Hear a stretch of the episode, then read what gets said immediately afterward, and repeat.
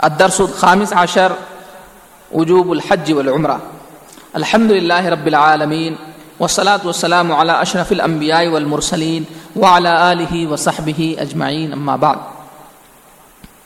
فأعوذ بالله من الشيطان الرجيم، بسم الله الرحمن الرحيم. ولله على الناس حج البيت من استطاع إليه سبيلا.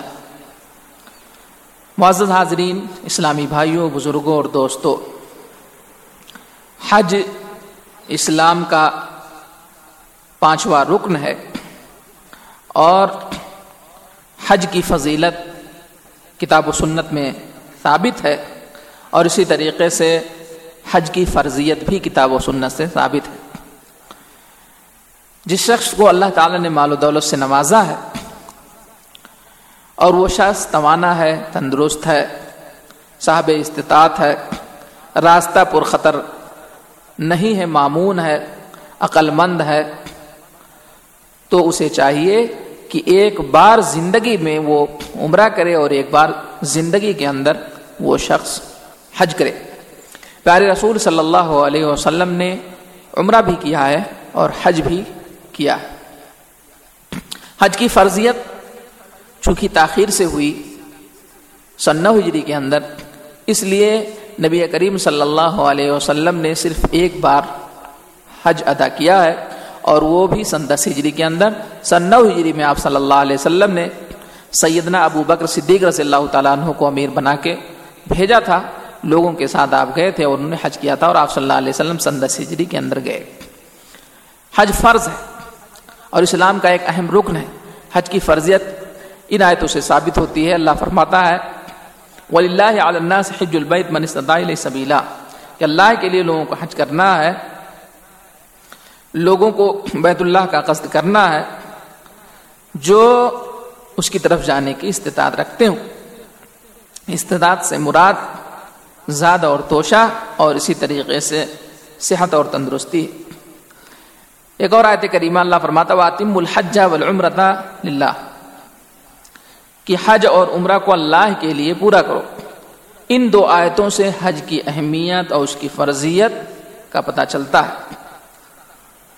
اللہ تعالیٰ نے سیغ امر کا استعمال کیا ہے کہ حج اور عمرہ کو پورا کرو۔ اور دوسرا، دوسری جو آیت ہے، اس میں یہ کہا گیا ہے کہ لوگوں کے اوپر ضروری ہے۔ حرف جار استعمال ہے۔ ولی اللہ علیہ حج البیت من سبیلا لوگوں کے اوپر اللہ کے لیے بیت اللہ کا حج کرنا۔ وہ لوگ جو اس کی طرف راہ پا سکتے ہیں۔ اس کے علاوہ بہت ساری حدیثوں میں بہت ساری حدیثوں سے حج کی فرضیت واضح ہوتی ہے۔ جیسا کہ بخاری اور مسلم کی مشہور روایت جس میں اسلام کے ارکان بیان کیے گئے ہیں، عبداللہ ابن عمر رضی اللہ تعالیٰ عنہ راوی ہیں، وہ کہتے ہیں، نبی کریم صلی اللہ علیہ وسلم نے فرمایا، بنی الاسلام اللہ خمس شہادت اللہ الہ الا اللہ و محمد رسول اللہ و اقام الصلاح و اطاع الزکا و الحج و سوم رمضان۔ اسلام کی بنیاد پانچ چیزوں پر رکھی گئی۔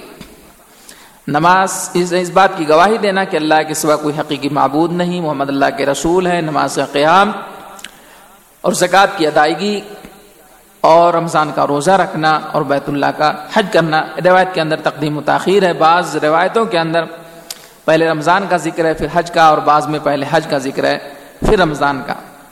تو اس روایت کے اندر، اس حدیث کے اندر اسلام کے ارکان بیان کیے گئے ہیں، جس میں سے حج بھی اسلام کا ایک رکن ہے۔ اور جب یہ رکن ہے، تو ظاہر سی بات ہے کہ اس سے حج کے وجوب کا پتہ چلتا ہے۔ ان لوگوں کے اوپر وہ لوگ، ان لوگوں کا حج کرنا واجب ہے جو صاحب استطاعت ہوں۔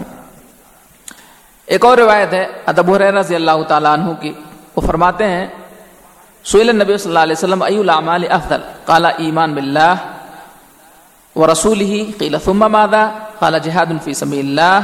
قیل، ثم ماذا؟ قال، حج مبرور. بخاری شریف کی روایت ہے۔ ابو رضی اللہ تعالیٰ سے روایت وہ کہتے ہیں، نبی کریم صلی اللہ علیہ وسلم سے پوچھا گیا، اللہ کے رسول کون سے اعمال افضل ہیں؟ تو آپ نے فرمایا، اللہ کے اوپر ایمان لانا، اس کے رسول پر ایمان لانا۔ پوچھا گیا، پھر کون سا؟ تو آپ نے فرمایا، اللہ کے راستے میں جہاد کرنا۔ پوچھا گیا، پھر کون سا؟ آپ نے فرمایا کہ حج مقبول۔ تو اس روایت کے اندر اعمال صالحہ کا تذکرہ ہے۔ صحابہ کرام نے اللہ کے رسول صلی اللہ علیہ وسلم سے اعمال صالحہ کے متعلق سوال کیا۔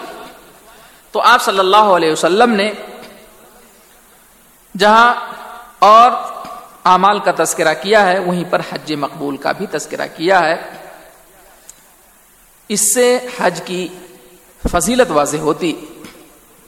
اسی طریقے سے حج حج کی فضیلت بخاری شریف کی اس روایت سے بھی ثابت ہوتی ہے۔ انبی حریرہ قال قال رسول اللہ صلی اللہ علیہ وسلم، من حج للہ فلم يرفس ولم يفسق رجع کا یومن ولدته ام جس نے اللہ کے لیے حج کیا اور اس نے فسق و فجور نہیں کیا، گناہ وغیرہ سے باز رہا، تو اس طریقے سے وہ واپس ہوگا جیسے اس کی ماں نے اسے جنم دیا ہو۔ اللہ اکبر، کتنی بڑی فضیلت ہے۔ یہ آدمی حج کرے اور دوران حج گناہ کے کاموں سے، شہوت کے کاموں سے باز رہے تو وہ شخص گناہوں سے بالکل پاک صاف ہو جاتا ہے۔ اور یہ سن لیں کہ حج اور عمرہ زندگی میں ایک بار واجب ہے۔ حج اور عمرہ زندگی میں صرف ایک بار۔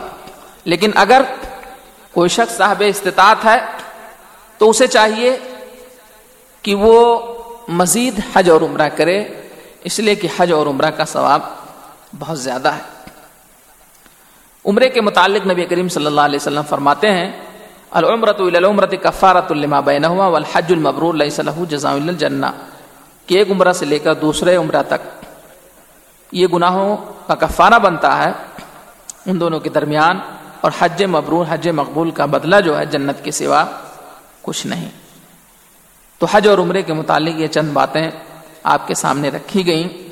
دعا کریں کہ اللہ تعالی ہمیں حج کی سعادت سے نوازے، اسی طریقے سے عمرے کی سعادت سے نوازے اور اسلام کے مطابق ہمیں زندگی بسر کرنے کی توفیق بخشے، آمین۔ السلام علیکم و رحمۃ اللہ وبرکاتہ۔